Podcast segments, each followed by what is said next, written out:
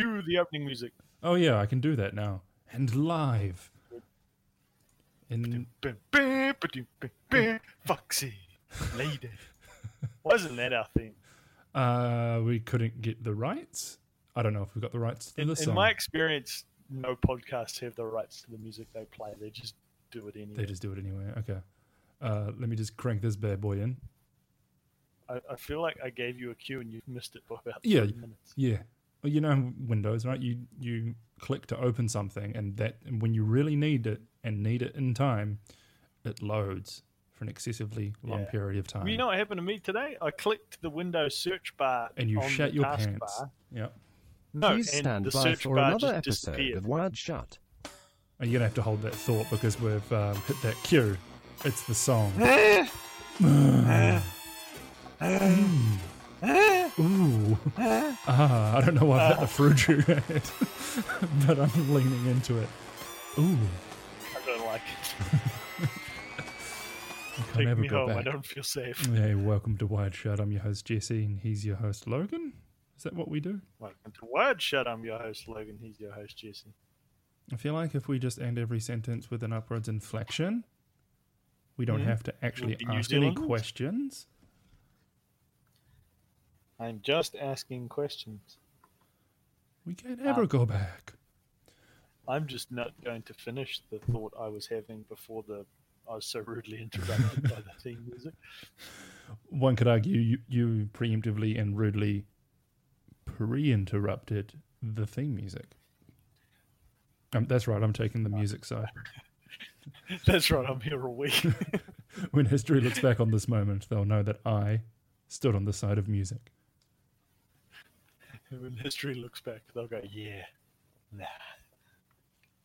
It's like, yeah, nah, but it's like aggregated now, so it can't be taken off the web. Whoops. Good. I think Urgurgurgur. it's something to do with gravel, right? Yeah, let's check out my gravel pit or something. Um, no, but also could have been a great theme for this song. Theme Oh. for the song. Theme for the song. Theme so for Oh, this show. I do. Oh, there might have been a Did I just say possibility if we for this show, if we had reached out to um, the RZA, whatever it's called. maybe he would have let us use it. Of the OD. When you did the it just all like crinkle cutted your uh, Oh. your input, and it We'll sounded have to great. A, um, Ouija board to contact the ODB. Uh, Finally watched Midsommar. sorry, I'm just picturing a Ouija board that just doesn't have letters on it. It just has Wu Tang quotes, Wu Tang lyrics on it. yeah, nah, we're the bitches. Wu Tang is for the family. It's for the kids. Um, God, we're white. Welcome back to God, we're white. I'm your host, Chad. I'm of God and white. He's your host. His dad owns a dealership. Um, fuck, you broke my train of thought. What was I saying?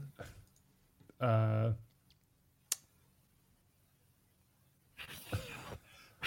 welcome back to Dead Air.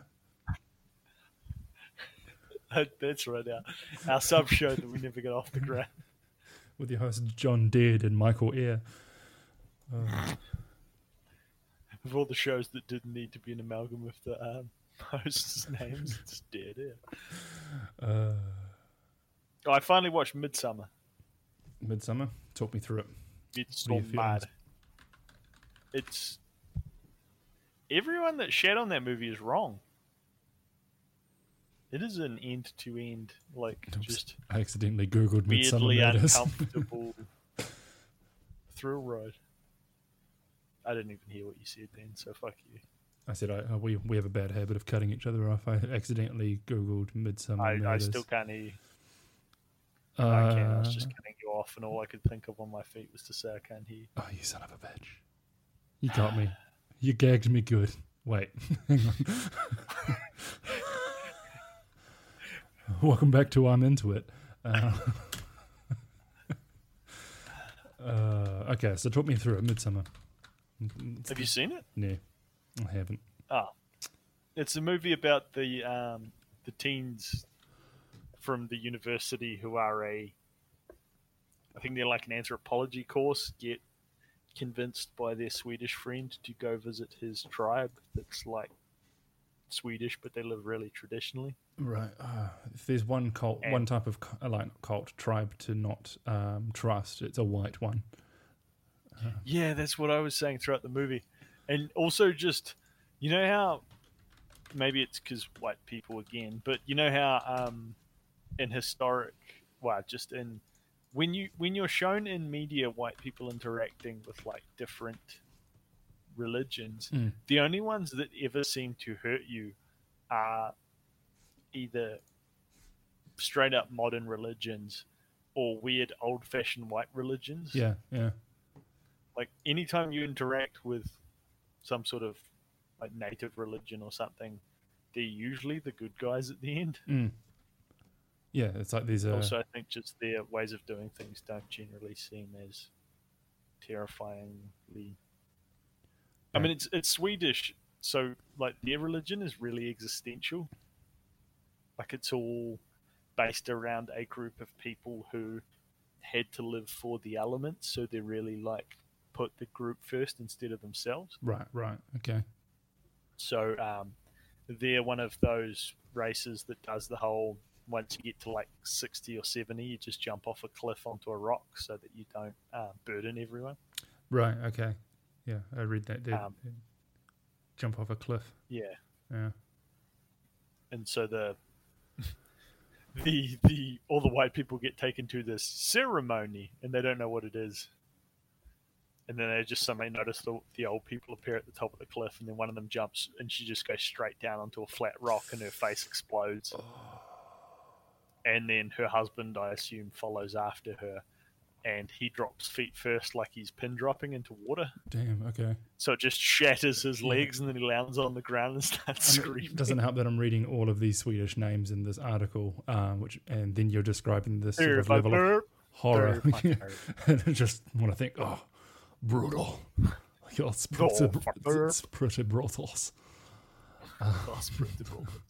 Uh, I like how the cast are all American, um, and then they cast like all of the standard Nords in like Yeah. lesser roles.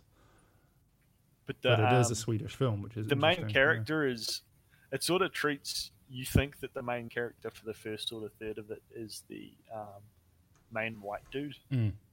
But it's actually his like um, emotionally distraught girlfriend who he's it's so it's such perfect fucking awkwardness. Mm, they um like it's it's exceptionally well written how awkward they managed to make it. He's been trying to break up with her for a year and she's just gone from like family tragedy to family tragedy and she's never he never feels comfortable ditching her. Yeah, he can't just. Yeah. Okay. Yeah, and then and then she gets an email from her sister and she's like i can't do it anymore it's too black Mm. mum and dad are coming too and then she just gets a phone call and finds out that her sister um, turned the car on in the shed piped it into her own mouth with some piping and duct tape and Mm. also piped it into mum and dad's bedroom and killed the entire family Holy shit. Okay. So then it just cuts to her like aggressively crying, and then he's supposed to go on Sweden, uh, go to Sweden for a like lads trip, Mm. and his mates are all kind of expecting that he's actually going to have ditched her by this point, and then he just like pussies out and refuses to make the decision, and ends up um, inviting her without telling his friend, I feel like and then tells all of them that she was invited by all of them um, in front of them. this guy's making the horror movies we always talked about doing. Yeah, he really is. The setup sounds He's- like something. have you exactly seen The what we talk- Witch? Ah, yes, I have. Yeah. So it's the Same dude. Same dude. Ari Aster. Yeah. Well, that's the guy who did Um, Hereditary as well. Is it? Yeah, it's all connected. Oh fuck! That was his director, like- directorial de- Didn't he debut. also he do? did that thing. um, didn't he also do? did he do Witch? His name's not on a Witch at all. What? Oh, do I get it wrong? Maybe, yeah, maybe you're thinking sure Hereditary. it was the witch, witch dude. Uh, it might have been the producer of The Witch. No, That was yeah, Robert um, Eggers who did. Um, the Lighthouse, the new one that's come out, that's winning awards and stuff. Robert Eggers has only done like The Witch and The Lighthouse, whereas Ari Aster's only pretty much done Hereditary and Midsommar. Ah, okay, so it's Hereditary was the one that everyone was wondering whether this would be a good follow-up to. Yeah, and it seems like it is. Yeah. Well, I wonder if it it's meant to be didn't the get same sort of cult. respect that Oh, it's Hereditary. not, is it? Yeah, it didn't. Well, yeah, it kind of just No. went, been it's been and gone, hasn't it? And I didn't really pay attention to it. Yeah. But when Hereditary came out, I went to the theater to see it. Yeah, I Midsommar came out in an awkward like mid-year spot, I think. Yeah, too. June and July. But with Hereditary, I was like, ooh, uh, Toni Collette in an, what what looks like a um, a genuine horror film. I'm gonna want to yeah, see that like because a, one of those sort of adult horror films Yeah. as opposed to like a teen-focused one. yeah. Um, the other So if thing there's about any, any actress that's mastered the um the ugly cry, it's Toni Collette. Even when she's not crying, she's mastered the ugly, Ugly cry. cry. um, Midsommar is very much like it, it's it's borderline Kubrickian the way it frames things, It reminds me of Wicker Man. and because the entirety of the group live in like a sort of a glade in the middle of a foresty Mm. area. Um, but it's it's sort of I think it needs credit for the fact that it's a horror shot in the most like bright sky blue daylight for almost the entire film. Mm, mm. And so it's it's northern Sweden in summer, so there's like less than four hours of darkness a night. it's going to look like an ABBA music video, but with um, cult members. Yeah, kind of. Um, and they they constantly get dosed up on things, so you have scenes where like just random background elements in the scene are like changing size and warping slightly. Oh, cool. So they can't Um, actually trust what's happening because they're so. Um, Yeah, but pretty much you realize that the Swedish guy was actually um, his focus was he, he he was for the sake of his tribe bringing back a bunch of human sacrifices, basically. right. Okay. But the the Americans all do key things that makes them unforgivable, so you actually kind of want them to die, Mm, mm. and it, it almost becomes a weird transition story where it stops being like a everyone's getting picked off. What the fuck is happening here? These people are all insane, and um, because they all sort of gather around and accept the the distraught girl, Mm, mm. and raise her up, and she ends up being like the the spring queen or something like that. And they have this thing where all the women dance around a maypole, but they give them like a some sort of drug that makes them, I don't know, potentially like, um, like makes them all spinny and giggly, but also at the second they spin and fall down, they'll just puke everywhere and collapse Mm, mm. and so the the process of finding this May Queen or Spring Queen or whatever the hell it was was you all dance around, just keep dancing, keep dancing, keep dancing, and eventually everyone will collapse but one person, and then she's the queen. Oh god. Um, okay. She at the end gets to pick the final chosen sacrifice, and she picks her boyfriend who was just yeah basically treating her like shit the entire time, and she was a bit of a doormat, but also kept hoping that eventually he'd turn around. Mm. but then um, one of the one of the like tribe girls decides to, she's picked him and she wants him to knock her up. Um, so does all these weird attempted ritual things to try and get him along, and then eventually they just straight up drag him and bring him into a room, and then all of a sudden he notices he's just like standing there and has to bang her on a bunch of flowers and shit while a whole bunch of women are standing around naked, mim- naked mimicking the sex sounds that she's making.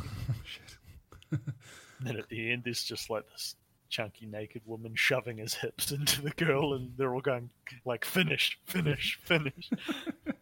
Ah, Sweden. And then, yeah, and then he gets dosed up, and yeah, just put into it. Um, he gets left in a wheelchair for a bit. He's just sort of groggily staring around for the rest of the movie.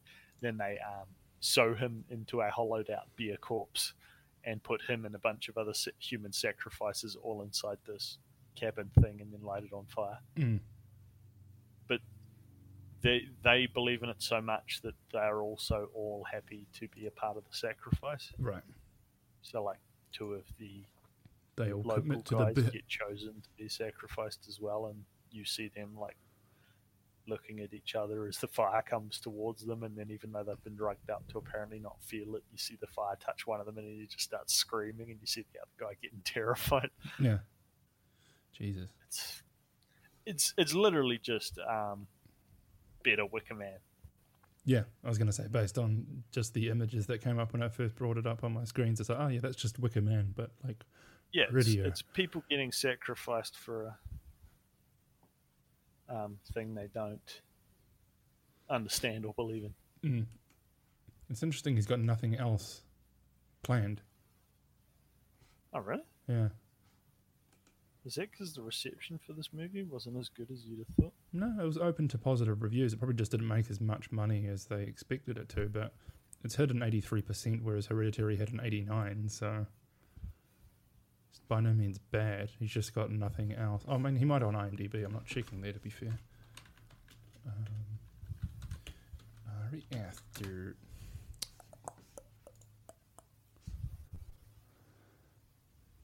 Yeah, there's nothing else announced. He just did. He's done a bunch of short films. Did Hereditary, then Midsommar. Nothing. Nothing else. Nothing he's attached to, even in a different capacity. No, no. But I mean, I suppose it's only been six months. He's in his uh, very early career, so um, Early career, what is he like? Forty-five. thirty-six. Oh. So he's only been I mean, I, I wasn't. yeah. I wasn't insinuating he's old. I was just no, saying, no. like, like you know, Hollywood doesn't really let you do shit until you're over a certain age. yeah, exactly. And you usually have to work your way up on big productions and lesser roles before you. But he's basically just done short films since 2011, up Oh, until okay. Hereditary, where he managed to get it made. Shit. I don't know if any of those short films won anything though. Hang on.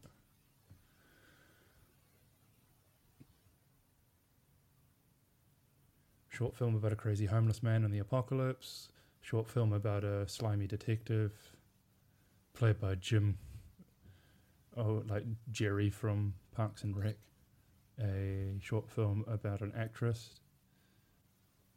Um, and uh, I don't know, just a lot of words, a lot of unnecessary words.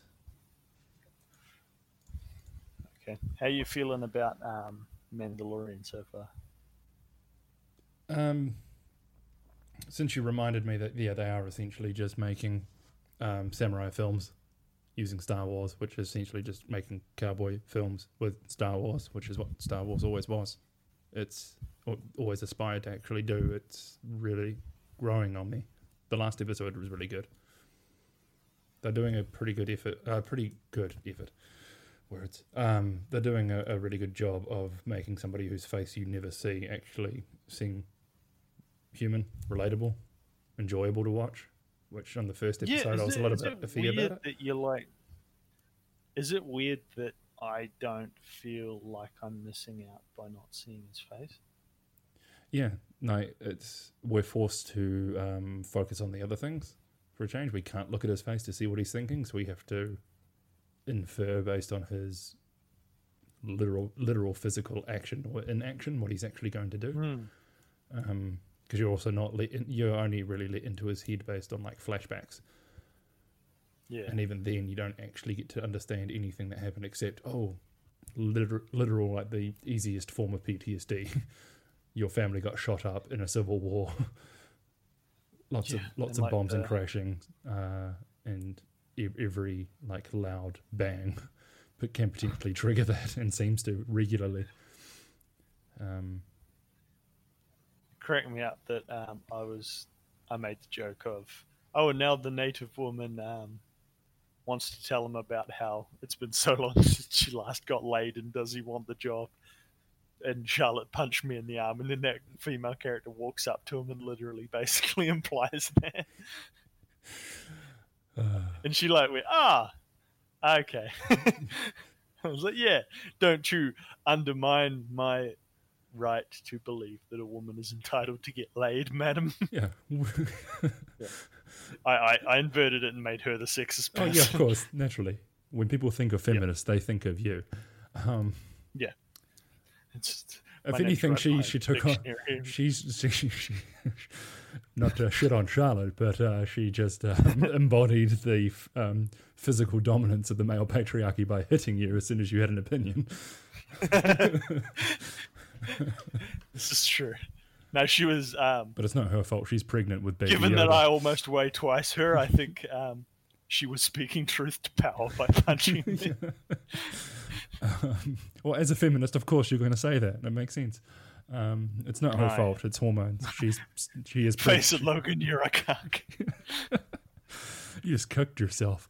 Um, she she's pregnant with Yoda's baby, so it's fine. Yeah, she's.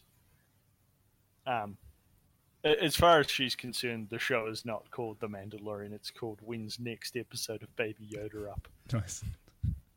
Yep. Fair enough. Um, so you need to get her a baby Jar Jar for Christmas. just a full size Jar Jar Binks. but with the, just those jet black baby Yoda eyes. Oh, there's a T-shirt. Ah, ah, he'd look creepy with black eyes. Yeah. Like the thing about Yoda is he's got such the baby Yoda's got such big eyes mm. that they and he's you know he's he's small, so you like look into them, and there is actual visual depth there. His eyes do have color to them, mm, mm. but Jar Jar already has eyes on stalks. Yep. Hard enough to so associate. if you made those black, he just looks like something that would eat you if you got too close to it. Especially with those big, like gigantic human teeth that that um amphibious. Oh, that's right. He's got like a horse mouth. Yeah, eh? that amphi- amphibious lizard man seems to have for some reason. Those are not the teeth of a lizard. Put them away. Uh, oh. oh, there's a short film called Munchausen. What's it about? What's a silent film? Uh, it's basically just that scene from Sixth Sense where um, they go to that funeral uninvited and learn that that girl was murdered by her mother. Cool. Okay. Cool, cool, cool. cool, cool, cool. Um, do you see YouTube has now changed some of its policy about age gating video violence? No. Video game violence? Video game violence? It's not yeah. what they should really be concerned about, but cool. No, but all it made me think was, yeah, about a month after Google releases a gaming platform. Hmm. Oh, yeah, right. Okay. All of a sudden, you finally care when it's in your own financial interest. Yeah. So it's what make, well it's making it easier to get to violent. so content. fucking far behind the ball. Uh, okay, so they're getting yeah, they're making it easier to get violent content online now instead of the other way, where the things would get flagged. Yeah. Oh, yeah. Well, the because the current the current um, way of doing it is ridiculous. What do you have to? I mean, aren't they basically doing another sort of apocalypse type thing where literally everyone that isn't hundred percent kid friendly is just fucked? Pretty much. You just stop getting ad content, ad revenue, and well, I think it, it either which makes no sense because they've got the kids version of YouTube that they like throw in your face every time you go on the main page. It's like, hey, want to yeah, try the YouTube they, for Kids um, app? But it's it's something like they yeah, because I didn't realize that. As far as YouTube is concerned, if they genuinely cared, YouTube, YouTube is an R13 platform. Yeah, like if they genuinely cared, the YouTube that you would see by like by default would be the kids one. You'd be like, no, I want to go to the real YouTube, and you'd click through to get to it. Yeah. Um, but they don't genuinely care, so that's not the way they're going to do things. Plus, I think most people are intrinsically just logged in at any given time to whatever um, Google based thing they're using. So they don't even think about being logged in or having to go through that because you confirmed your age several years ago once and now you don't need to worry about it because they've got all that information on you anyway. Yeah. Yeah. I, I think the, log- the logic is um, they want to tailor so that like the only content they have is the stuff they can guarantee they can sell. Mm. So they'll just start to shred out everything else. Which essentially, for the most part, just comes down to being things that are already on TV that they now set up to be in bite-sized clips for those uh, those shows channels to accommodate the way that people actually want to watch those shows now, which is not to watch the whole episode; it's just to watch bits on a massive compilation. Yeah. Mean, it's the best way to watch QI these days.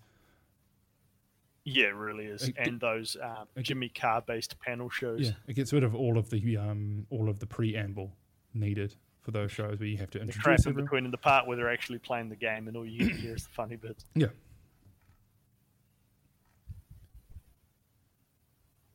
Um, Have you seen that Half Life trailer? Uh, yes, you made me watch that. Not made me watch it, but you, yeah, yeah. Uh, horrifying. Like, Have you have you got much VR experience? um, no, not really, not beyond. Um, You would have had to go on my Vive back in the day before I got rid of it, right? pretty much, yep. Briefly. Briefly, um, I've played a friend's. He's got a Vive as well. Um, Oh. yeah, I've only played it once, but I played the Batman VR game. and like, oh, this is pretty cool. Just being first person Batman. Yeah, and that wasn't even a particularly great VR game. No, it, it was clunky. Did your flatmate have Pavlov? Oh, it wasn't my flatmate, but um, Oh. Pavlov VR game. It's it's almost like they just ripped off Counter Strike in VR. Right. Okay. But it's it's kind of like if you want to feel like what a good first person shooter would feel like in VR, you just play Pavlov. Right. And that's what it's meant to be. Okay. You could almost just own VR and only own Pavlov, and you would be totally fine. Mm. It's kind of like the game you pick up for half an hour every time you would. I want to go sprinting through a map and kill bad guys.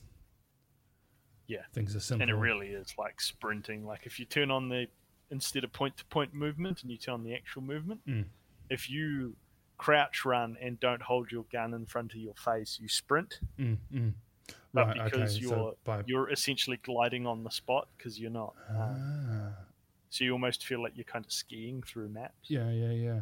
And That's an interesting way to deal a with. knife or a handgun. It's an interesting way like to deal boost with um, VR limitations.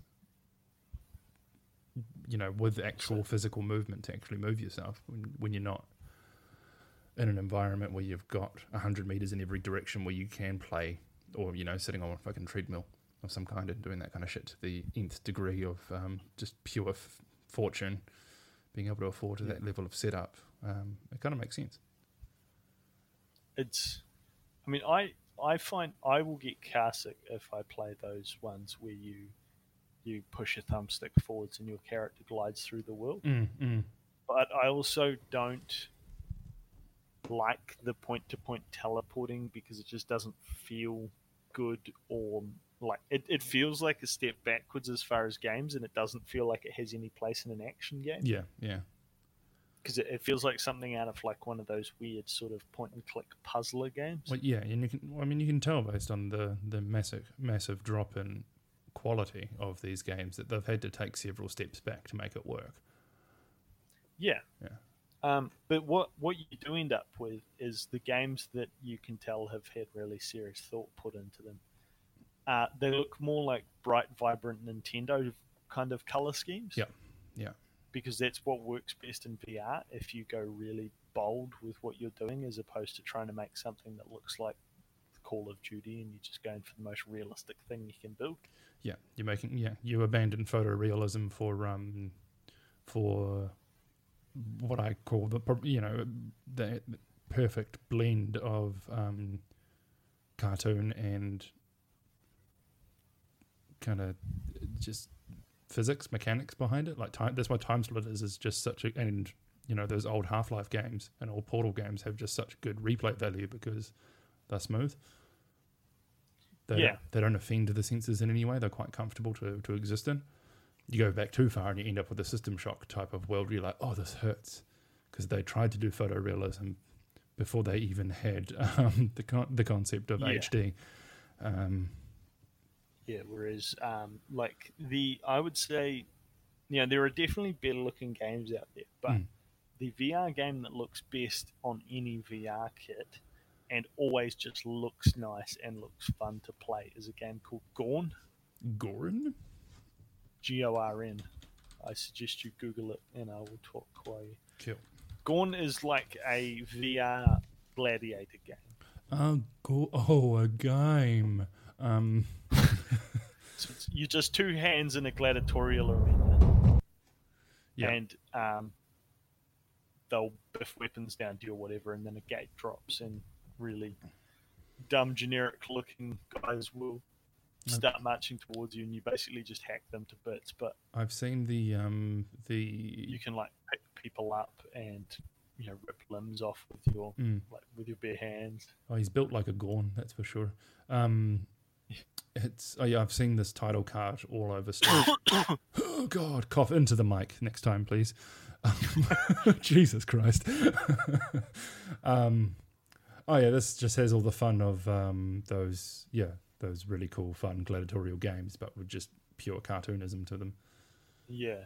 Do you remember Shadow of Rome? Yeah, that's exactly what I'm thinking of. Is like fuck, I just need another. Great fucking I just need another Shadow of Rome. What?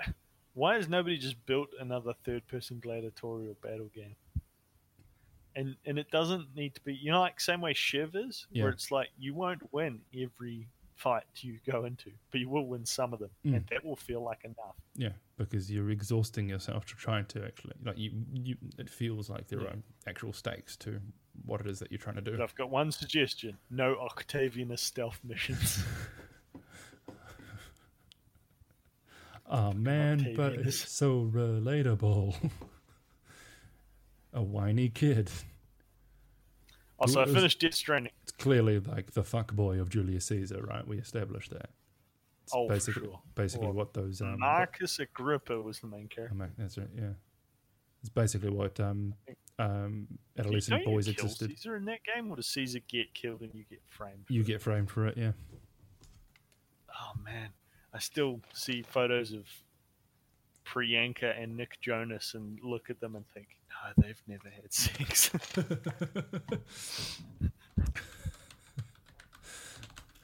Uh, I've I've heard that that's one of those they're both gay couples. Yeah, I mean, she's 37 and he's what? Not, definitely not 37. I think he might be. The Jonasses? She's No, because I remember we used to make fun of um, your sister We've made having. fun of these guys specifically before. Oh, we used to make I fun think of. I wrote the yeah. blog article ripping into one of the videos. Oh, we used to make fun of people we knew um, for like crushing on them when they were clearly children What? back in the day. Oh, we used to make fun of um, make fun of Whitney. Like adult females who were yeah, keen on yeah. children. Back trying to at, back at uni, we used to make fun of Whitney for being like 22, and it's like that's a 14 year old boy. Stop it. Stop liking that music like that. It's weird. How'd you know? Jesus, he's two years younger than me. yeah. Ah, Yeah, so what? She's like. Ah, she's two years 11 older years? No, she's 30. She's 10 years. Yeah. So she's 37. 37. No, she was born in 90. On 82, I was thinking 88. Yeah, yeah. Fuck. I mean, power to them, I guess. I really shouldn't throw a shade We're not throwing shade. We're just. or, or shit on people that may or may not potentially be in the closet. Um, This is the gossip section of our news news um, news site that we're what were apparently we talking setting about up. before that? Gorn. Oh yeah, I said I um I finished Death Stranding. oh yes. Okay. This is Um, it- It like the the third the most of the third act, like the first half of the third act, Mm. you will literally be standing there going, "This story makes no sense, and this is not going anywhere." And it somehow wins you back. Huh. It makes no sense.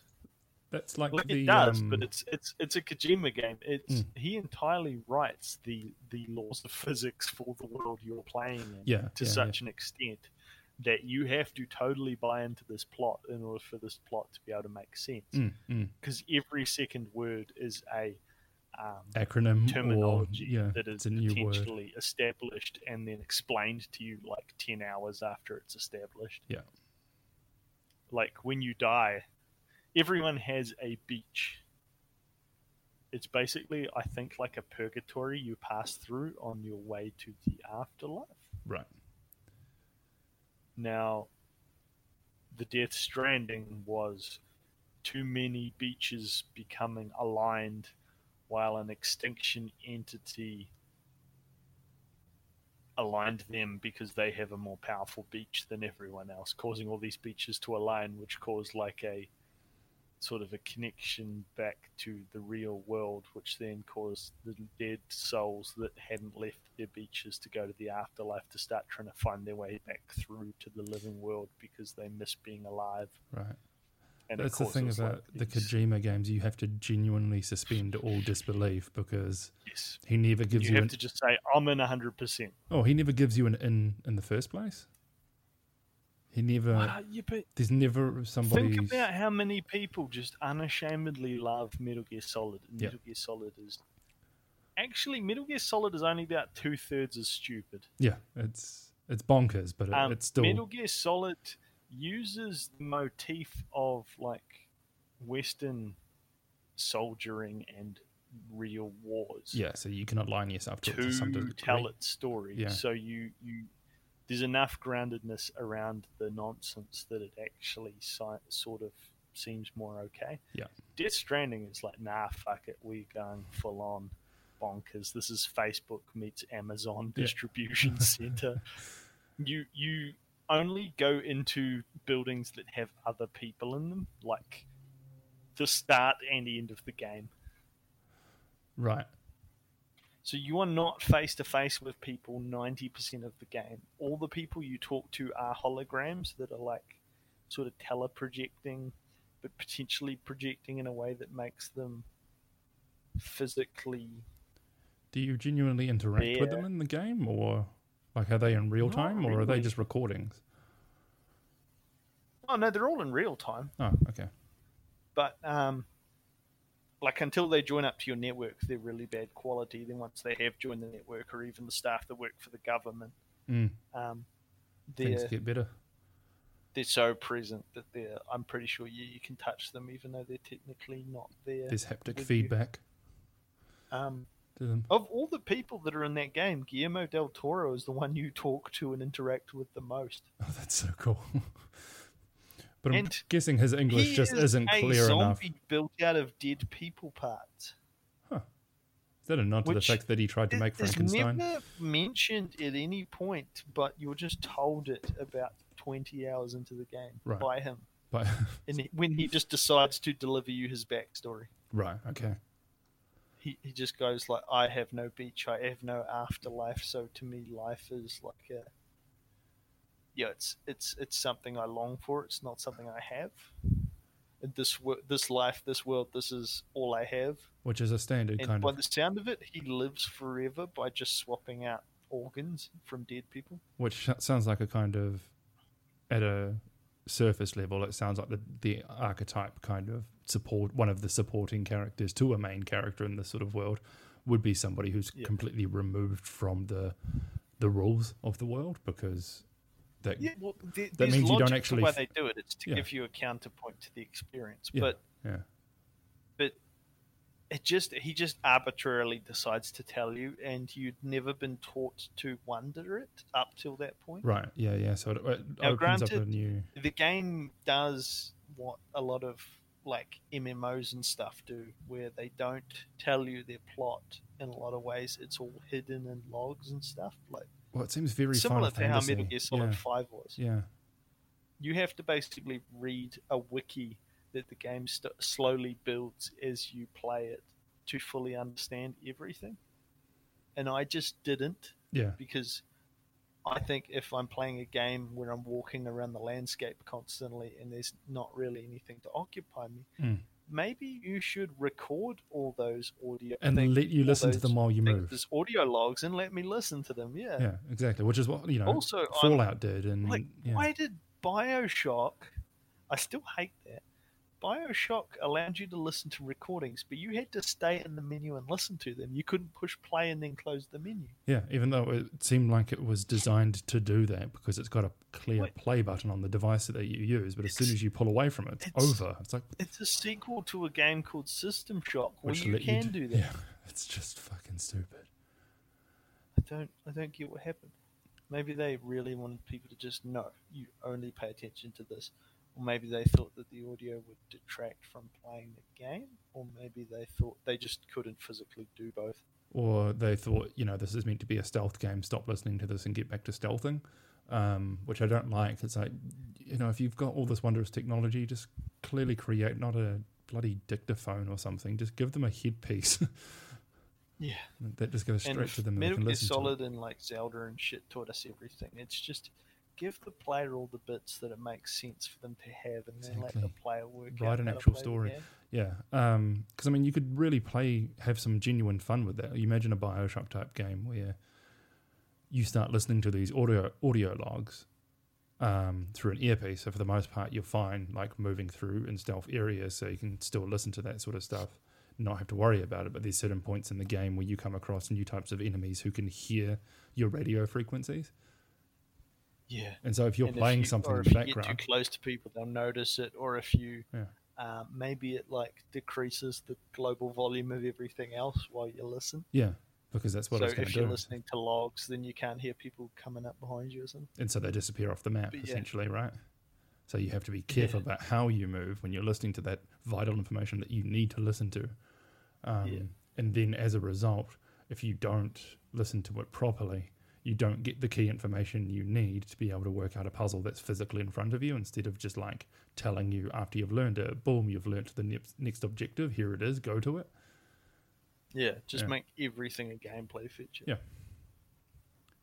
Which, um, which as long as you're allowed to constantly move while dealing with those features people won't get annoyed by it like it- it'll still feel Yeah. like oh cool i can still not have to stop and carry on with this bit of information as i'm dig- digesting it yeah, i can still react and Um, kill and yeah the, probably the most egregious thing about Death Stranding is. So there's a lot of things you'll do that just show cutscenes while you do it. Yeah. But it allows you to skip them. Mm. But every one of those things is actually probably like four short cutscenes played end on end. So, say you want to skip when it shows Sam taking a pa- parcel off his back, putting it on a trolley, on a uh, like a loading tray, and then watching the tray go into the distance and it get picked up by a robot arm and shelved in somewhere. mm-hmm. And then you don't, and then it then shows you like a, a hologram that says like "Thanks for your contribution" or something. Hmm. If you hit like select uh, start and then go select skip scene and then it will then play you like the next third of it and then Hmm. you go start cancel start cancel start cancel. Anytime you put sam in the shower which you have to do quite often throughout the game um, just the act of watching norman reedus fucking naked in the shower is usually like three cutscenes end on end and then a fourth one for him to get clothed Oh, how heavy rain of them. yeah it's it's very like that. Um, Are, the, are animals meant to have souls in this as well? Because I'm watching a sequence with black water and fish floating up to the surface. Right so now. the black water is actually tar apparently that way, you well. move through it like you're moving through tar Yeah, um, the animals they establish the animals have beaches probably but they don't know what animal beaches look like mm. just seeing hundreds of Um, fish just fly up to the sky and disappear. It's like, oh, that's cool. They sort of say everything that has an umbilical cord has a beach Right. Okay. but they imply that like maybe there's like the umbilical cord and then the like spirit umbilical cord or something The tether. Mm. yeah pretty much um, and it, it does it still does the same shit that Metal Gear Solid does, where like you have a big interaction, which in a lot of games would you know traditionally be a boss or whatever. In this game, sometimes it's bosses, sometimes mm. it's other things. Um, and then it'll do the Metal Gear Solid thing where you just hear about 45 minutes of dialogue about this person you've just killed and all their motivations and their backstory. Oh, right. Okay. and it's just always like that. Have you heard of the concept of show, don't tell Kojima? Like, you could have weaved that into the plot. Yeah. Um, you you spend the entire game thinking that the antagonist is this one guy uh, played by Hannibal. What's his name? He plays like fifty percent of all video game characters. Yeah, the there's Nolan North and there's the other one. Uh, Troy Baker. Troy Baker. Yeah, he's he's he's, he's literally Troy Baker. Like they face scan him and everything. Because Troy, Troy Baker's like the uh, did Joel right? That wasn't Norman. Norman. What's the other? That wasn't Nolan Joel. North. Nolan North was in The Last of Us, but Troy Baker was Joel, right? Joel, yeah. Or in um, Uncharted, Nolan North is Drake and Troy Baker is Drake's older brother. That's right. Yeah. Okay. Yeah. Um, they're, they're literally the two kings of like mocap well, yeah, characters he's, in games. He's Pagan Min. He's Rhys. He's, he's played the Joker in the Arkham games. Yeah. He does a pretty good Joker voice. Yeah. Well, I mean, yeah, he plays you know, Higgs in Death, Death Stranding. Book, yeah, that's right. He's Booker yeah. DeWitt. He's Joker. He's Revolver Ocelot. He's Pagan yeah, Min. Right. Um, Oh, yeah, he's Ocelot in five. Yeah. Yeah. Um, he's he's just a like everyone's saying he's a bit of a moustache twirler. Basically, he's seems to be just an anarchist. Mm. Um, and he even to Metal Gear Solid levels of meta says, "Come on, like I'm the time to have your big boss battle." End of the game now. Um, mind you, you even get to the the whole game is you trying to get from the east coast of the United States to the west coast. Mm. Oh, um, can, like to catch up with your sister. Right. So you're actually physically to, traveling across country. You're not moving across, and tr- you're trying to connect the world as you go, sort of thing. Is that the idea? Yeah. yeah. So um, you're you have a sort of bunch of dog tag slash USB drive looking things around your neck called the Cupid. Right uh, which is Q dash PID because why not? Yeah. Um, you all Americans, which the American government, if you call it that, which is it's kind of just a almost like an underground organization that not a lot of people really believe in, but you get roped in to help them reconnect America. Um, they're called the United Cities of America, so the UCA. Right. Okay um, and your sister is the sort of crown princess to the presidency. Yeah. After her mum, after your mum dies, huh. who's looks suspiciously like an old woman version of the exact same woman, but that's part of the plot that reveals itself in time. Um, but you're you're so you're the president's dumb kid strong armed to make your way from point A to point B across the country, zigzagging through um, cities and distribution centers and linking them up to what's called the chiral network. Mm, mm. To the chiral network, it's it's an interesting concept if it made like it, it makes sense within the context of the world why you do it that way, which is they worked out um, they've basically put in AI online this is it's it's a post-apocalyptic game set after full human automa- automation and bots and AI and everything fails. Mm-hmm.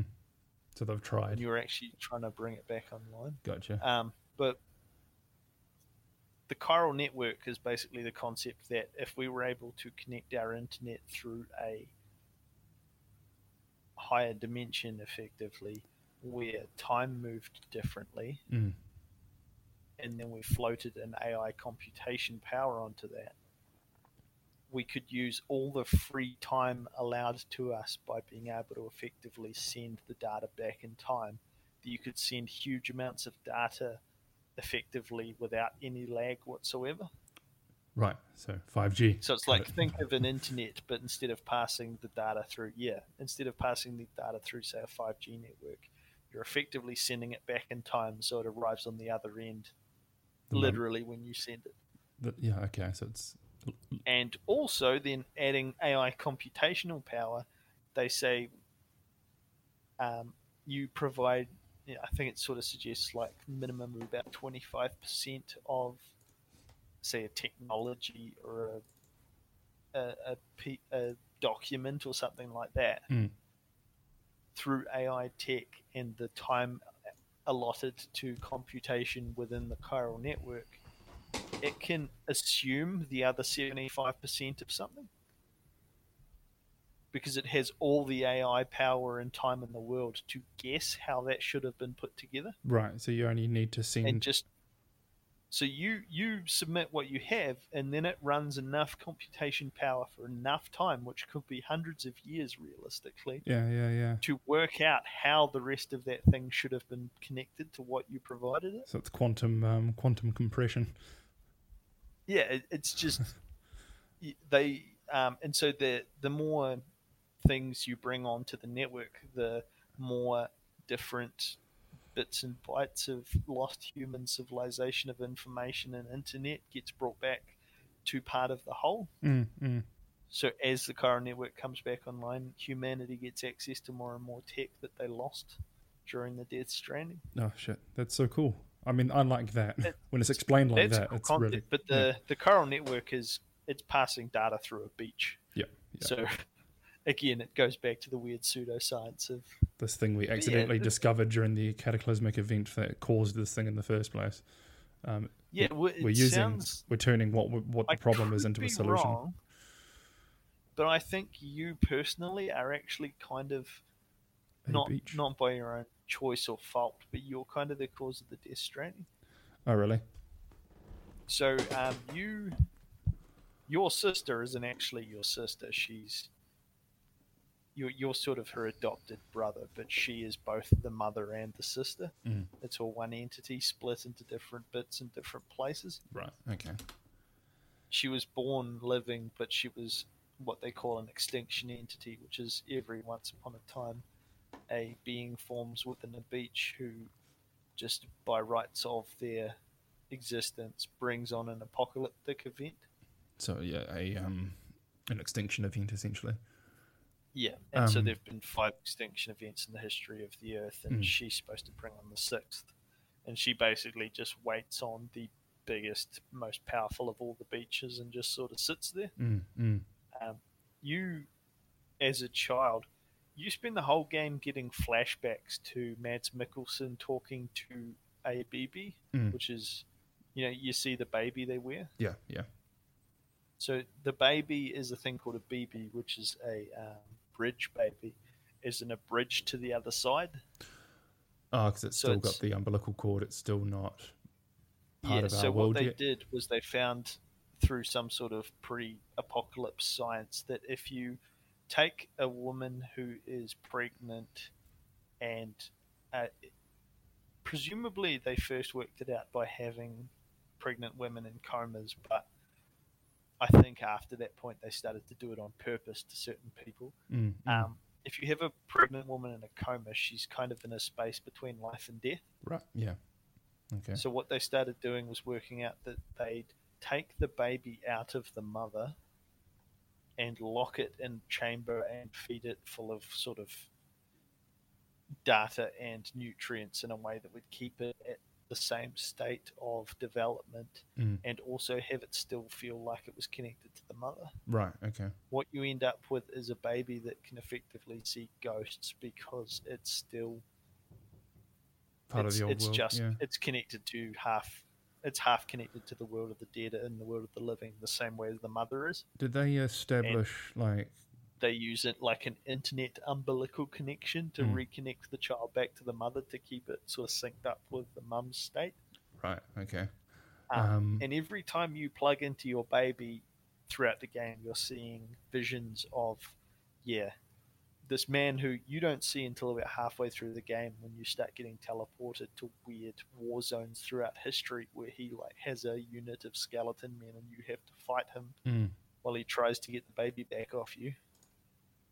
Um, you think that the baby he's after is the one you've got, because the one you've got is surrounded by these really weird circumstances, and is um, seems to have a connection to old like yeah. And yeah. every time you plug into it, you get a vision of like the baby within the tank looking out and seeing Mads Mikkelsen talk to it, who's his, presumably its father, right? And his wife is a woman in a tank, and he was a military guy that got lied to. Which seems um, to be every role Mad, Mads Mikkelsen seems yeah. to play. he was a good man, so he but he looks evil, so he must be evil. But he has to have been made evil because he's a good man. Yeah. Okay. but then you realize at the end of the game that no, your bridge baby is not Mad Mikkelsen's bridge baby. You are Mad Mikkelsen's bridge baby. You oh. are his oh. son. Oh goddamn. Okay, so he tries to escape the hospital with you. Yeah. And takes you out of the tank, which you can't do to bridge babies because they'll either die or start to grow and like mature as a baby should. Okay, I'm having flashes to Metal Gear Solid Five. Yeah, it's very Metal Gear Solid. Um, You're in the you hospital, get, but it's not you, but it is you. Your face is different. Yeah. Okay. Cool. You get he gets shot up and then finally staggers back to his wife's body and just holds the baby and says he's sorry.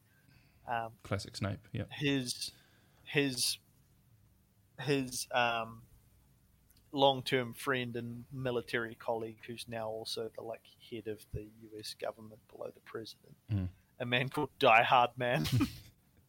oh yeah, I just read that um, Del Toro's character is called Deadman. Yeah. yeah. There's Deadman, Heartman, and Die Hardman in this game. Jesus. So Die Hartman and Die Hartman are the new um, liquid and Die solid Hart- snake. Got it. He's basically been playing. Uh, Heartman is Nicolas Winding Refn, and he only lives for 12 minutes at a time. Okay. 21 minutes at a time. Right. Um, it's they still all have almost like Metal Gear Solid boss type idiosyncrasies to them, but yep. they're all your friends that you meet throughout the game. Gotcha. So it's um, Mega um, Man, but yeah, okay, cool. Kind of. Mega yeah. Man means Silent the, Hill. The, yeah, you, it turns out you were the BB because you got shot mm. After you got taken out of the tank and you die. Right. And when you die, you appear at the beach, and the girl who later you come to know as your sister in one form and your mother in another form, mm. the extinction entity known as what's her name, Amelie.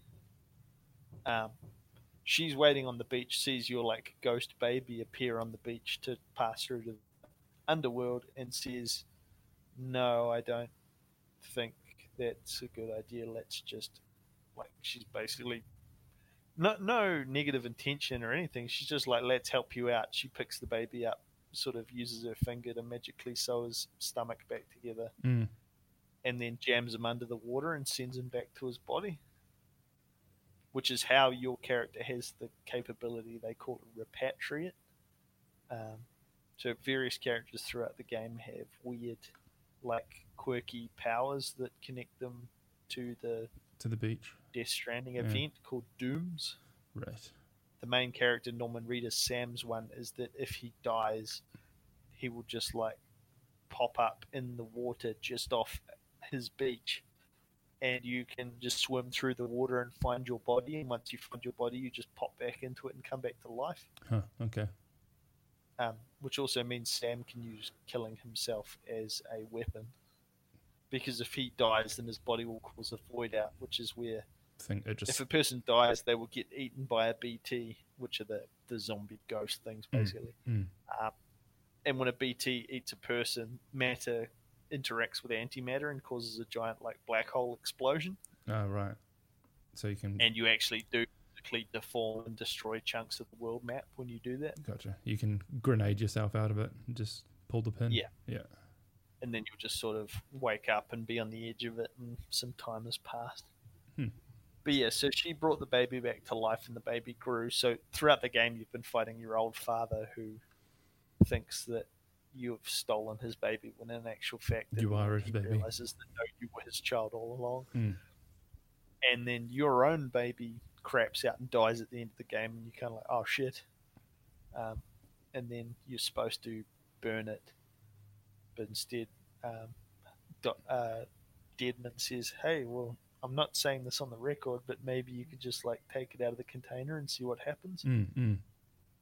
Um, and you do that, and you also like burn your. Everyone wears these things that clearly are modeled off of handcuffs, which connect you to the government and everything, and you can't, from what I can tell, take them off. Mm. And that's a very ham-fisted metaphor for like being connected to the internet or your cell phone and the world is Yeah. also So sort of the sacrifice you have to make Um, to be connected. Your to the father's world. name is Cliff, and he's like, "You were a bridge to the people around you. I was a soldier. I was just a cliff that couldn't be passed. Oh my god! Literally, you were the lightning in this rain." You were the lightning. Somebody should just go over and um, what's his name? Brendan Small should go and dub all of Metal Gear Solid Four, but with Murderface's voice. God, Ah, liquid! Don't hit people with metal arms. Oh. I mean, it's, it's, to be fair, it's not that different.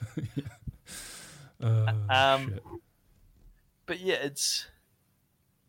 I mean, you, I bet you already feel tired just from the explanation of the plot I've Yeah. given you so far. it is exceedingly expansive, but ultimately it is minimum forty hours, Mm. and you are just hiking for ninety percent of it. Gotcha. Um, Later important game, question: Can you shoot? trucks around? Yeah, I saw that. It's like that's very um, new age Final Fantasy of them.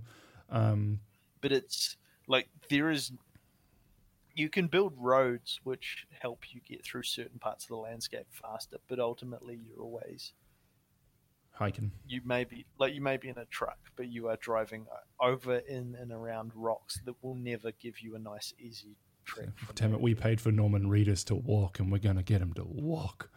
Um, um, and throughout the game you get like um, you know that those sort of exoskeletons that they're showing for like soldiers and stuff that make you able to run easier and mm, things mm. The- You get like the little throughout the robot thing that you ride in Metal Gear Solid Five, that you can uh, turn into Well, a not little. quite that cool. Was it Oh. called D Walker? Yeah, yeah, yeah. yeah. You you get those kinds of, but you just get like really basic ones that augment your legs. Though I don't really understand how you can augment somebody's legs, and then have them have a massive weight on their back. Why would you not just connect the weight directly to the legs Yeah. so that the person would not be directly supporting hundreds of kilos off their back, but it's okay that their legs are. Damn it, he's a storyteller. He's not an engineer. That's Yoji Shinkawa's job. He's the one that designs all the Metal Gear mechs and shit. yeah, true. Um, Um, can you shoot balloons at people and make them go up into the nothing? No, but you can shoot uh, bolo things at people. Bolo ties? Make, Yeah, well, you know, a bolo is like a Native American weapon or something Yeah, like yeah. that, where it's like a, a piece of rope with balls on the end, and you throw them, and they like spin and hook and trip people over. yeah, yeah. Classic ninja you can kind of um, you get a you get a gun that shoots those at people, and you just shoot them, and you watch them like hook people, and either you shoot people around the neck and it knocks them out, or you shoot them around the body or the legs and it ties them to the ground, and then you get to walk over and just like heel boot them in the face to knock them out. You get um, rocket launchers and shit. By the end of it, you actually Which is standard again, Metal Gear Solid. By the end of it, you get you get a rocket arm and you get this and you get that. Yeah, and it's it's actually quite weird that because BTs are technically the bosses. Like if you you saw where you, I don't know whether you saw the sort of progression of it, but you'll go through an area that tells you it has BTs. Mm. Uh, it will first it'll start raining. Yep. Then you'll start the thing on your shoulder comes to life and warns you that there's BTs. Ding ding ding. Oh, sorry. The fuck?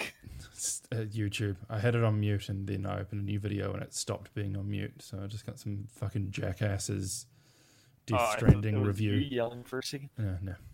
um, you first you'll yeah fir- your your thing will pop up and you'll just sort of sparingly see them moving around and they just kind of look like wispy smoky static like floating ghosts with umbilical cords sort of coming out of them Mm, mm.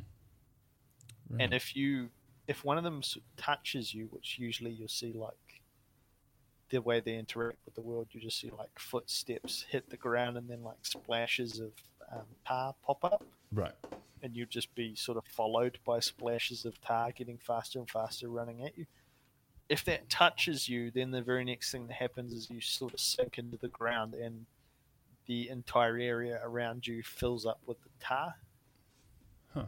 And then you've got a limited period of time to try and get off the tar and onto solid ground again. And then once you do that and sort of run away a bit, the world calms down. But while you're on the tar, um, sort of tar ghost things will all kind of rise up to mid torso and just kind of grab you and try and pull you over. Mm. And you have to sort of maintain your control of the weight on your back and not tip over while also swinging your arms around to try and kick them off. And you can shoot your guns and stuff at them too. But um, if they grab you and tip you over, it goes into first person and they'll like drag you through the tar away from where you were trying to be. Mm. And then once you finally get dumped, they'll dump you in front of a large BT creature, which range from like things that kind of look like lions, but with sort of kraken faces, to things that look like halfway between um, sperm whales and krakens, but also kind of octopus. Yeah, I saw those things flopping about with um, big humpback whale kind of Yeah. heads, but like tentacles and Um, and they there isn't really that much variation. They're kind of just like smaller ones and then bigger ones, and then you start having to fight multiples. Mm. And then the last one you ever fight is a like a giant blue whale that flies through the sky. And uh, I like the fact though that whenever they show like sea creatures in this game, they're swimming upside down. No. Spooky. Just just thematically looks cool. Yeah. Well, it makes you think. Um, Hang on a oh, second. also Are we actually at the bottom of the ocean right now? What's going on? Yeah. Yeah. Also, until they start working with you after they finally get you to join the U.S. government organization Bridges, um, Jeff or nobody Beau? has ever. Yes, Jeff. no, the other one. Beau Bridges, the fat one. Um, They've never killed a BT ever. oh, really? So, like in the history of the Death Stranding and everything, up till the point where you start working for them, they've never managed to kill one. Hmm. It's just like an accepted reality that the world is so dangerous that everyone lives agra- underground in vaults. Right. But like where the all fuck are people? individually, Yeah. hardly anyone lives with other people. Well, you can't risk dying and then being like blown up through a black hole, right? Or blowing up the people you love or something. I don't know. Yeah, well, that's like if you live in one of the major cities, you literally, if you somebody dies, they have to bundle their body up in an airtight bag and gun it to I saw a that. Yeah. furnace as quickly as possible. Um, but you, so is it established that the, the they notice probably- sorry does it is, has it been is it established that the, the whole Death Stranding and the BTS and everything existed before the world went to shit and people kind of knew about them? Or did something trigger them into existence and go oh shit what is this? Okay this is the new Um, reality. they find it's connected to fossil record that there have been death strandings in the past, but this is the first one during human civilization. right okay so it is a new kind so of thing no, until it happened, they didn't know what any of this was. yeah yeah okay Um, but no, they don't. Uh, they they didn't know you could kill them until they noticed that Sam's blood fucks with them. Yeah, yeah. So then, for the rest of the game, literally every time you sleep, your blood is siphoned out of you and used which for experiments a and or weapons. Japanese way of um, a discovering something like that would become a major plot point in a in a standard Western Yeah. story line. But in Japan, it's like, And- yeah, okay, your blood can save millions of people, so we're just gonna like drain you whenever we get the chance. Cool, Yeah. cool, whatever. um, My name is Norman your- Reedus, and I already look anemic, so it's fine. Just do your thing. Well, anemia is actually an issue you come across in the game. You so all your weapons use blood that shoot the for shooting BTs. Mm. They all are powered by blood. The best ones are pretty much just hand grenades. Um, the guns kind of suck against anything big enough to stand, be a threat to you. Mm. And um, you equip blood bags of your own blood, that have been siphoned off you that you like build, Mm.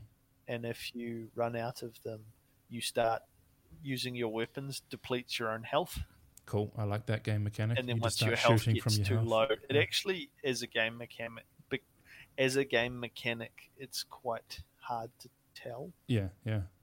um, I found I found combat in the game is like because it, it it feels cohesive, but it's not designed to feel as smooth as it would if you were playing as a character like Solid Snake. Who knew what he was doing? Yeah, So- yeah. The combat is built in a way that emphasizes the fact that you're not designed for combat.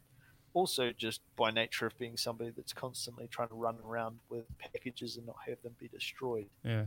um, fighting is kind of the worst thing you could do, and only generally do you do it in certain Exactly, and situations. you're where the not- yeah, you're not- forces you to. You're not the character who's escorting the person actually doing that, or you're not the one being escorted by people Yeah. who can do that. Um, Yeah. Do you? Is there a buddy system at some point in the game? Like, do you get a version of like Silent, whatever her name is from Metal Gear Solid, where somebody can track you? So you're instead of her, you have a female called Fragile, Of course. Okay. played by Léa Seydoux, um, who Uh, blue is sort of seems like colour. she's loosely almost the love interest, but also it's it's set in a future where everyone's kind of asexual anyway. So so modern day Japan. Cool. yeah, and Norman Reedus in particular is super. Um, people that have the Doom's abilities tend to also take on weird character quirks and phobias, Right. Okay. and he really hates being touched. Huh.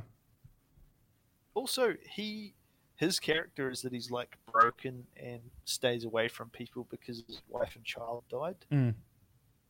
They are not pertinent to the plot whatsoever, and They don't actually he doesn't see any catharsis to that plot. So it makes you wonder if he's not actually experiencing his own phobia about that. It's not his memory. He's actually because his memories are so distorted with the, with regards to what Mads Mikkelsen was, uh, like Yeah. to him. Maybe he's actually experiencing his own father's. No part of his, no part of his personal story relates to that. That's just his launching point. yeah, I, I don't. I feel like it was wonky writing, especially when the first thing you're shown in the game and like something it shows at the end of the game is a photo of him, his mother, and his wife, and his wife's face is blurred out. So it, it sort of sets it up to be like a mystery, and you do find out the nature of what happened, mm, but that's all you get, and it's not pertinent to the human, the character growth he gets from the story huh. but yeah, I, I forgot to finish before. So um, Amelie brings baby Norman Reedus back to life, and it, it gives him the ability to come back to life anytime he dies. yeah, But based on what the story says, it sort of sounds like her act of doing that inadvertently taught the dead how to get back to the world of the living. Right, okay. And is that Um, considered so the actual? BTs means beached things. Yeah, So they're they're things that are sort of stuck in the the purgatory place between life and death because they want to be alive and they have presumably unfinished business and they envy the living, which is apparently why they attack you. Not sure why they eat you, but Yeah. whatever. Do Um, they establish like? Does it kind of hint at what the extinction event is going to be? Should anything happen? Is it So if the- you don't the the ending point of the game where you have to stop it from happening, you're given the choice of either stopping it from happening or letting it happen. Yeah. So you do actually see it. right? Okay. which is basically um, Amelie. Like, in, in the, the the ending of the game is actually quite existentially depressing from her perspective. Mm. She is trapped on the beach alone forever until she decides to cause the apocalypse. Mm. And you convince her to let humanity live on for as long as they can, whilst knowing that eventually the apocalypse has to happen. So that's the good ending. That's like the Yeah, just So the, the apocalypse is going to happen eventually, but you convince her that there's value to human life and connections and stuff.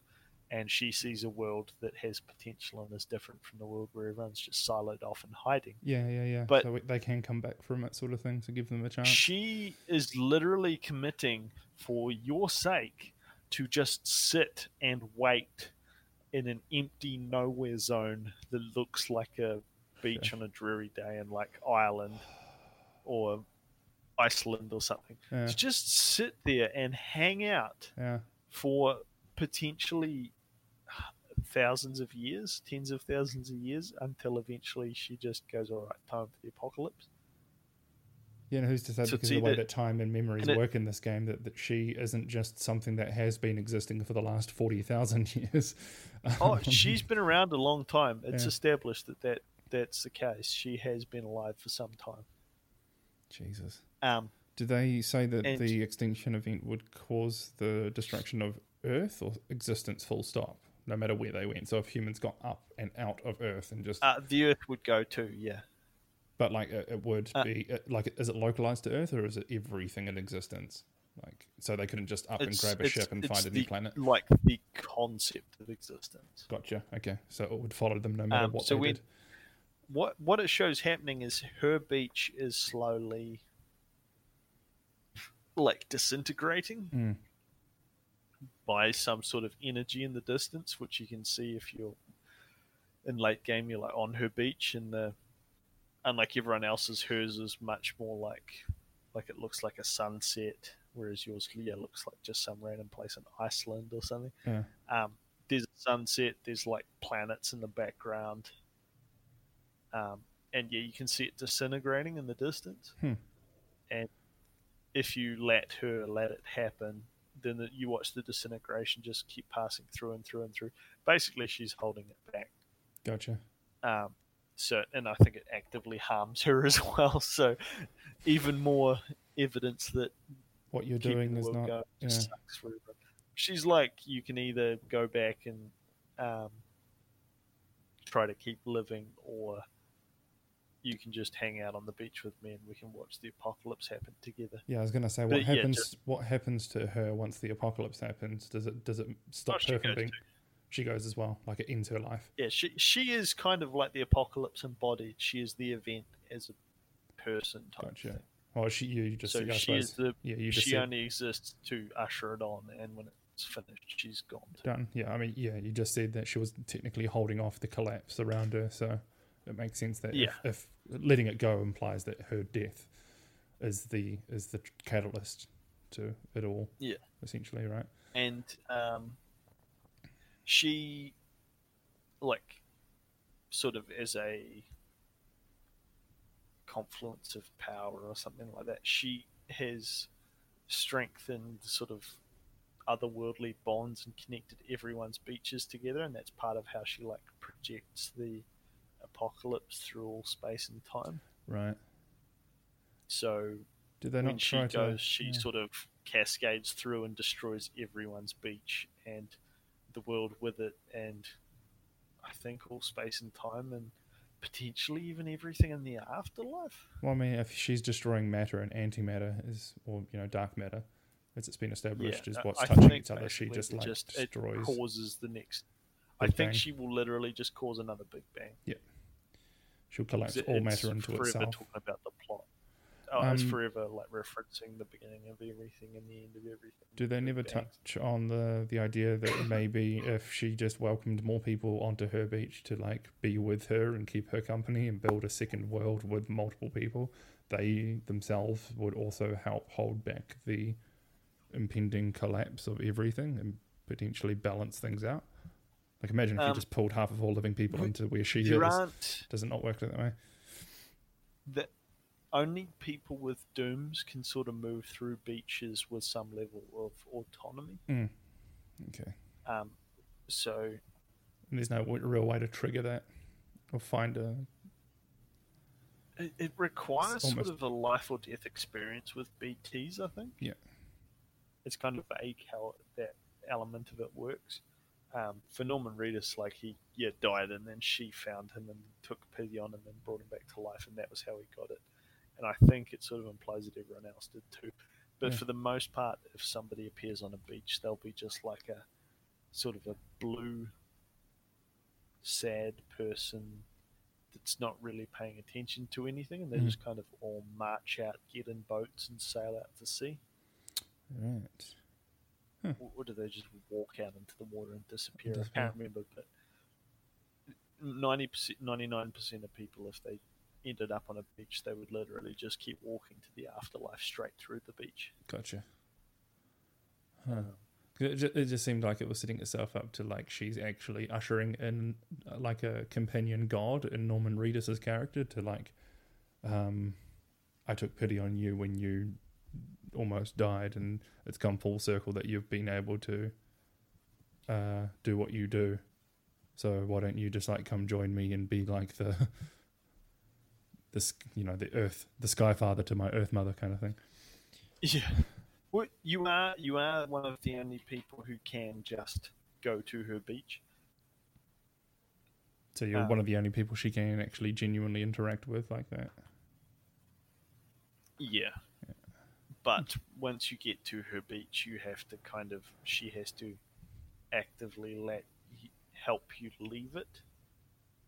So, like in the event of the the ending of the game, your friends kind of send you to theoretically kill her, Mm, mm. which you then find out when she gives you a gun and you shoot at her, and it just sort of she just sort of bends light around it, and the bullets don't hit her. You're kind of like, ah, never mind. Can't be done. Um, I'm No, she's suddenly picturing, just imagining a scenario where um, Kojima is casually talking about this game in a pitch meeting to this level of deg- like information to this degree, and somebody's just Yeah. casually sitting back and be like, "Yeah, okay, cool. What's next? Okay, yeah, okay, that's sure, yeah."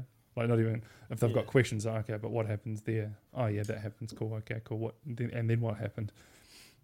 Yeah. I mean, they're like, cool. Okay, I'm sold. Let's make this game. I really genuinely hope it worked out that way. he just spouted nonsense for four hours about what he wanted to do.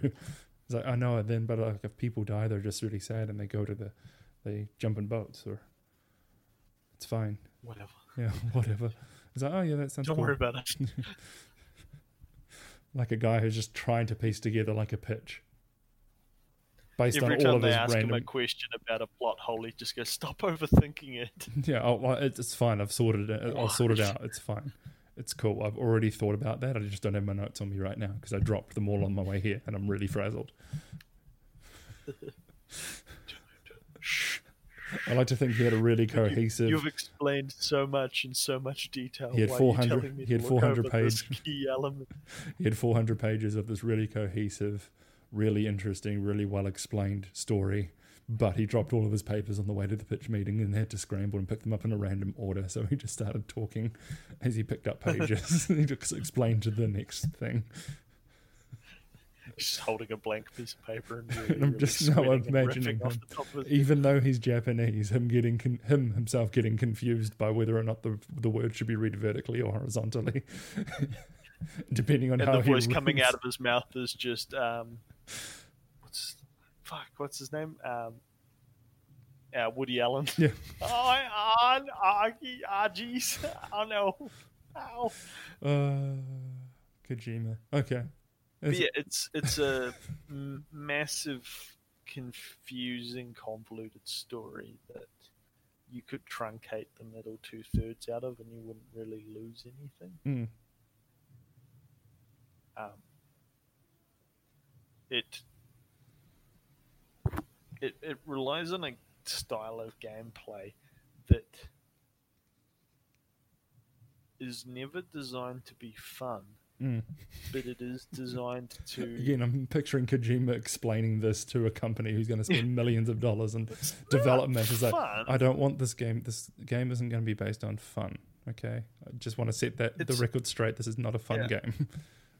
what happens it's, is it's he still delivers. crazy cinematic. Yeah, he delivers tomorrow's newspaper it's- today.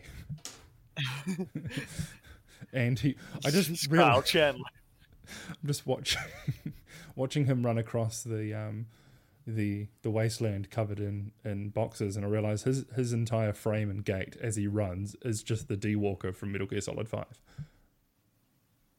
It is a bit. Yeah, it's very um if you've got one of the rigs on that lets you sprint unnaturally fast. yeah, just looks like one of those DARPA things.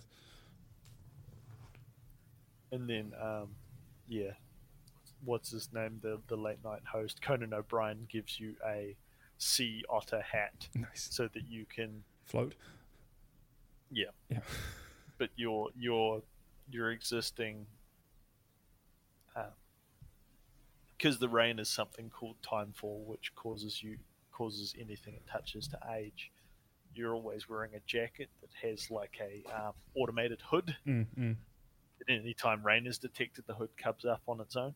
Hmm. Um, but when you equip the otter hat, the otter hat comes up on its own and makes like a squeezy inflating noise and then a squeezy deflating noise when it goes down.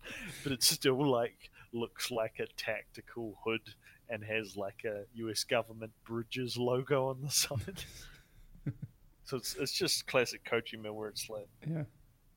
Well he did weird product placement of monster energy drink, but boy did he commit to it. Yep. um oh, and shit. it, I don't know. Yeah, it's it's it's exceptionally like scenic and contemplative. Mm.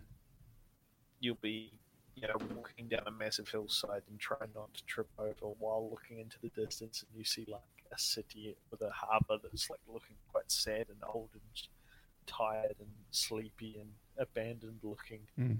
Um, and there's an ocean, you know, at a harbour. You're about 200 meters up off the ground, walking down a hillside that you can see rolling out in front of you. These huge hills to either side of you that eventually go into mountains that you can actually just walk all the way up to the tops of those mountains if you want to. Um, and then, like, some really moody sort of art rock starts playing as you're. Usually, once you see a destination and you start approaching it, it tends to sort of just start playing a song to you that sets the mood for how everything's going Mm. and the game's really good at doing that, just sort of capturing a sleepy, sort of depressive, moody tone. Mm. Um, I don't mean I to. Mean, I don't mean to interrupt you, but I'm wondering why Norman Reedus bathes in this game when he doesn't actually wash himself. He just stands in the water as things kind of wash off of him, but not properly. if you, um, the dirtier you get in game, which usually comes after BT fights when you get covered in tar residue, um, the longer the showers go and the more thoroughly he cleans himself. But the the black marks and hands and stuff you see on him are actually bruises; they're not dirt. Ah, okay. I Right. wondered that for a long time too. From just being grabbed by BTs and God knows what else. yeah, when they touch you, it like marks you, and that doesn't seem to go away potentially at all. Huh. Because as far as I could tell, the marks on him looked like they were the same the entire game. Mm. I don't know. Um, Or as he was like between life and death as a baby. It's possibly the hands of all the things around him that were like trying to take him into the other world. yeah, I don't know. I mean, he he has this huge cross scar on his stomach for the entire game, and you only get explained to you what it is at like hour forty-one or forty-five. Shit. and Um, I, I legitimately does he know what it is? Without me ever finding it. No, it's it's when he got shot in the stomach. Right, okay. She put him back together. Um,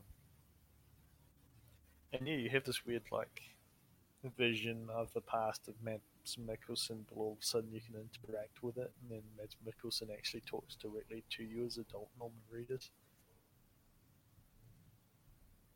Hmm. Um, it's it, it, I would genuinely recommend if you bother to interact with this game at all, just watch the film clips on YouTube. mm. Um, despite basically never talking, and when you actually interact with them, is some of the most sort of pretty but pointless parts of the game. Mm. Um, Mads Mikkelsen definitely sort of steals any part of the game he's in. Yeah. Also, just because I swear that his render seems so much more realistic than the others. Something about how they captured his eyes. Especially Which is haunting considering how like dead his eyes seem to be in real life. Well, maybe that's why it's such a good match. yeah. It just works right Whereas there. the Un- other people the uncanny he's already got the uncanny eyes. valley thing going on. Um Yeah. But uh, baked movie clips in this game look exceptionally beautiful. Mm. Yeah, I mean, I do plan um, to get it once it comes out next year on PC. I think it comes yeah. out in June or something. Uh, oh, okay. And um, when you go into like the war zones and fight him, it's like some of the most bizarre and awesome imagery. It's like the war zones you go to are a lot like. You, did you ever play the first Darkness game? Yes, I did. Where you just go the to like island. this World War One purgatory hell place? Yes. So it's it's a lot like that, where you'll be running through these battlefields that are sort of locked in time, mm. and explosions go off, and soldiers run around and get shot, tanks and things move through, but they will like appear mid motion out of sort of orange sparks and smoke and tar and appear, become completely solid, move through the world a bit, and then disintegrate again. Oh, but while they and it's it's really amazing to look at, and while they do so, you'll see like you know World War II fighter planes and tanks and stuff that have like um, squid and starfish and things like that stuck to them, hmm. and like will be you know like jammed in the in the tracks and stuck to the turrets and things like that. And, Just all um, manner of all the soldiers moving around the battlefields are like sparking, but also kind of this golden metal that's spawned throughout the game wherever. I was literally just about to ask for that because he's like pouring something. Chiralium. Yeah. Unobtainium. Yeah, and it's chiralium always grows as a shape that vaguely looks like a human hand reaching out of the ground. uh, yep. And um, okay. That's what Thingy's mask is made out of too. That you always see. That's it's entirely baffling, but it's it is good. Mm. I don't think I like it as much as I like the Metal Gear Solid series, I hate to say it, but I if you gave me Metal Gear Solid, mm. I would clean so much of the Kojima nonsense out of the plot. And it would still like, be a I've always thought game, about right? how would I transmute Metal Gear Solid into a series of blockbuster films that would actually sell. Yeah. And I really think there is a case for the plot of the Metal Gear Solid series, which is, you know, the you go right back. You start with sort of the Peace Walker slash Metal Gear Solid 3 era, and you show a guy who is a new soldier working for the CIA, whose mentor is amazing, is the greatest soldier the world's ever known, and he and the other guy in their unit idolize her, and she turns on America. Then they go through the process of Metal Gear Solid 3 and find out that she actually did what she did for a very specific reason, mm. but they both sort of misinterpret the reasoning for that, and that goes on to have them create two very different approaches to trying to change how the world does war. Mm. And that progressively leads to, you know, like all of the Metal Gear Solid starring Big Boss, where he tries to build sort of a civilization for soldiers to keep them safe from all the bullshit and subterfuge of countries, while also allowing those who want to to fight the bullshit in the world. Mm. Um, um, and then inevitably realizing that every time they try and do that, no matter what, they're always just being manipulated by big world powers in the background. Yeah. No matter they can't actually, no matter how deep into the ocean they build their little oil oil rig. Yeah. Um, yeah, and then even the building of the oil rig is completely manufactured. by copy of Snake. Yep. made by the U.S. government to be an anti-Snake because they lost control of the better one. Which basically is the plot to every Wolverine movie ever. But yeah. yeah. What's what's better than Wolverine? An angrier Wolverine who doesn't talk and can die. oh. Yeah. Um it would make a good TV show, potentially. If you can think, yeah. I, I mean, you think forty hours worth will cover one game potentially. um, or, you know, condense it into a decent um, ten episode run per season. Hour and a half long episodes. Yeah. You could do a lot with that. Yeah, strip away all the nonsense and just tell a good story about um about Lords of War and the military industrial military complex and um yeah nanomachines. I feel like my thinking structure never really like some of my ideas never really moved past movies once it's hard to sometimes TV yeah. shows became in vogue but they've um, they've finally found their. I think they've finally found their their sweet spot with TV shows where it's like we're going to dedicate this. We're just going to expand the beginning, middle, end arc of a film across nine to twelve to fifteen episodes of something, and that's genuinely what's going to tell a story. I don't count all that bullshit that's on um, standard American television, which goes on for 20 episodes a season, and each season just goes on and there's a new thing. Like, as good as some of those shows can be, like The Blacklist, it's like this is clearly still just a serial drama yeah, designed to um, s- designed to sell ads and plug into people who are just watching shows when they're told to watch them. Yeah, bait you into watching next week until it inevitably just gets randomly cancelled mid-season at some point. Classic television where it was picked up so. based on star power and this and that and this, and gets driven by the ratings for the ratings week to week and year to yeah. year, but they don't actually have an idea in, in mind beyond quirky quirky character actor. A quirky, irreverent male character who we center an entire show around where he clearly knows what's going on at all times for no other reason than because he's the main character, because that's what makes him quirky. While everyone around him just has to slowly wait for him to explain the ending to them. Yep. Thanks for wasting everybody's House. time. um, God, have you watched Autistic Doctor? That awful. No. it's not called Autistic Doctor. Is this Doctor. a skit? no, it, it sounds like a skit. Um, the Good Doctor. You've got cancer. Pretty much.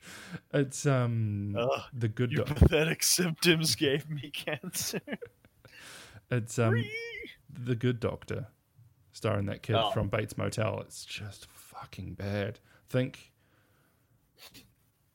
just think Grey's so it's just Doogie Howser all over again? Pretty much, but with like a house level of um like snarky people, but not really but then you've just got everyone who's got oh, it's just a I, I I challenge you to try to get through an episode because not, I a, will not. It's it's closer to more like Young Sheldon meets Grey's ah. Anatomy. Sheldon four. It's like Young Sheldon meets Grey's Anatomy. That is the middle is so horrifically depressing that it should be like a quirky coming of age film. Yeah. Yet for some reason it's a sitcom. Yeah it's same with Young Sheldon. It's actually so darkly depressing in its portrayal of like the boring middle people of the world of the United States, not the world. Mm. Normal people aren't like that. Um, like just Midwesterners, the TV show. Mm. That like every time I watch an episode of The Middle, I just come away from it wanting to die. Yeah, exactly. I don't want to have seen that sitcom. You need you need some cartoonism in those worlds. That's why the Malcolm in the Middle worked so much better than that did because worked better than Frankie Muniz's brain. Oof. Uh, uh, I, I don't even have any hate to justify that shitty rude line. No, too fast, too soon. what car accident or something? Yeah, racing cars from risk cars. From risk cars. Um, yeah, I challenge you to get through an episode of The Good Doctor because he hems up the autistic character. If you can, like, beyond him playing, like, being a good Fre- actor, Freddie yeah, beyond him playing a believable autistic person and being able to do this and that as an actor, he, for them to have let him make the choice and then lean into it so much that his voice just sounds like this every time he explains something, he talks like this, and then he does this, and then he talks about this, but in a slightly higher like version of that. So he sounds pained when he's talking. But when so you combine like that with a TV di- show about an asshole you meet on the internet, he's not even an asshole. He's like, um, painfully sheltered kind of autistic child prodigy, uh, like progeny, kind of in a medical field capacity, where he's solving amazing things. But because he has to explain himself from a medical standpoint, and it sounds like he's about to cry every time he says a word, but that word is 16 syllables long. Who's that for? No one. It's just frustrating. The average Midwestern type bullshit people don't even believe autism exists. It's not. It's so frustrating to sit through. It's, I don't like. the I Jenny McCarthy crowd. So you combine that approach of a, of a character with several doc, like beautiful doctors um, who can't can't focus on the task at hand at any given time because they're too in love with themselves or their emotions, um, happening all around them at any given time. So the challenge, piece. no, so the challenge is uh, autistic doc- doctor has to learn how to be slightly less autistic. Uh, actual doctors need to learn how to shut the fuck up and do their job. The show. Like everyone's got a lesson to learn. Like autistic doctor is great, but he right needs to. Does no, this not just, have oh. three quarters of the cast of Grey's Anatomy on it? That's what I think. They just look like uh, um, bland, white, or ethnically Ah. ambiguous nobodies starring in a um, David Shore like kind of show. It's not good. This looks like a comedy. Yeah, it looks like the type of show that The trailer, he's not even looking at people. He's looking in a straight line over everyone's head with his head That's all he and does. but he does it with this kind of voice. You have to trust this. It seems like a skit, like a fake spin off that you'd see in a behind the scenes episode of Children's Hospital. Like I'm, I'm waiting. It's not unfixable. yeah, But they, you, you have to not give up on love. It, it does feel more like Children's Hospital then. Is, is this a? So this is a, is this an adaptation of a movie with Orlando Bloom? no, it's an adaptation of a Korean soap opera. Ah, Yeah, the US is reaching out to because there is an Orlando Bloom movie called The Good Doctor. oh really? I- just feel like I watch it. I'm expecting like Mullally as a crippled um, chief of medicine to come out and just say something ridiculous through like um, Coke bottle glasses, but it never happens. It's just so bad.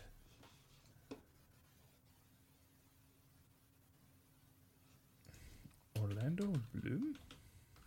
Yeah, so this is about a young doctor goes to unconscionable extremes in order to remain in the service of a female patient with a kidney disorder. Oh, and So I was a little bit confused. doctor thinks girl is hot and then kind of goes too far with.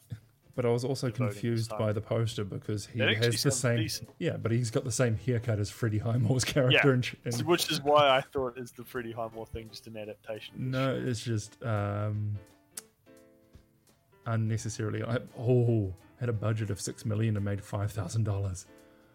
Oh, holy shit! How does that work? It's a it's a thriller as well. Those usually make money sometimes, like for the most part. Depends how much they bother to advertise. it.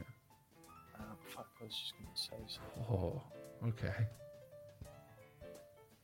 It got relatively good reviews, but like,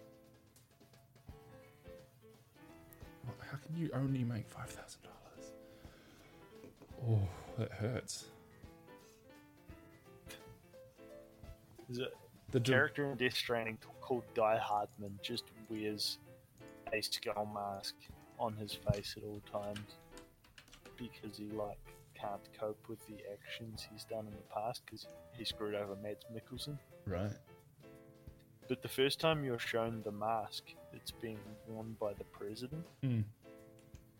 and it's not explained why she's wearing it, or that she gave it to him, or whether that is in fact the same mask. Oh wow! It's just kind of like a well, it's is there a point in that? Or, Oh man, the director of the Good Doctor movie that we just found doesn't even have his own Wikipedia page. or Yeah. oh yeah, that's what I was going to say. Um, what's the name of the what's the old man that I like to talk about? Werner Herzog. Van the Herzog. So did you hear? Um, I'm sorry, I just want the Good Doctor TV show to suddenly recast Freddie Highmore with Werner Herzog playing an autistic child. I'd be okay with that. I could certainly watch a German man talk to a cast of idiots about their idiotic diagnoses. It's not my fault. I'm autistic. um, so Werner Herzog found out that Jon Favreau and the other Uh, showrunner yeah, were I love that story. gonna take the puppet out and replace him with You CG. cowards. Cowards. and then apparently on set he would just hang out with and talk to the baby Yoda puppet as though he was like discussing lines and shit. Yeah, I read that. It's like he's trying to give him tips and things. yeah. Uh, He, he's I, how how is he clearly a massive troll, but he's also just seems like the most self-serious person you've ever met. uh, he's just found he's committed to the bit in all the best ways.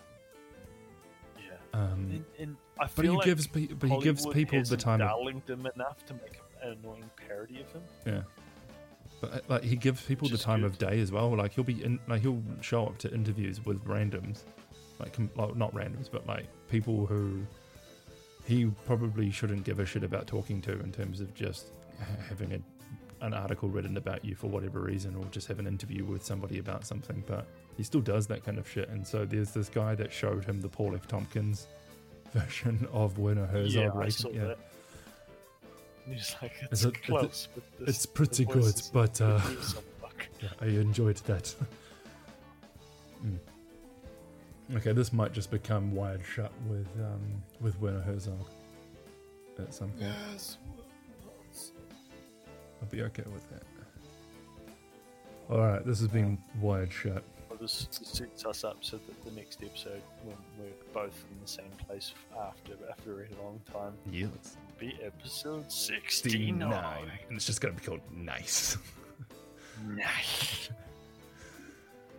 Yeah, I mean, I've got my computer desk like lined up against the wall with my, like my setup. I'm thinking I'm going to drag it out to the middle of this um, this room that I've commandeered for podcasting and turn it into a an actual. We can sit on either side of a table and actually talk to each other, or sit on either side of a room and talk to each other with every with all the recording equipment in the middle, Sounds good. rather than us just awkwardly muscled into the same area, looking at the same screens, trying to have a conversation while not trying to like spit over each other's microphones unnecessarily. Back in the good old days, we never looked at the same screens, did we? We basically had a computer in front of us. Yeah, and we just sat in tried to- room and did their own thing. Yeah. Yeah. Them were the good old days. the good old days. All right, this has been wide shut. You can find us on all the usuals. Um, Yeah. Stay tuned for uh, episode 69 live in Wellington. Um, Yes. yeah, and uh, we'll take it to the streets. Jesse, Love the We'll- host Logan. I've been your host Logan. He's been your host Jesse. Yeah, and we'll just uh, we'll see you next time on the streets. We're just going to billy on the streets. She. yeah. All right. Oi.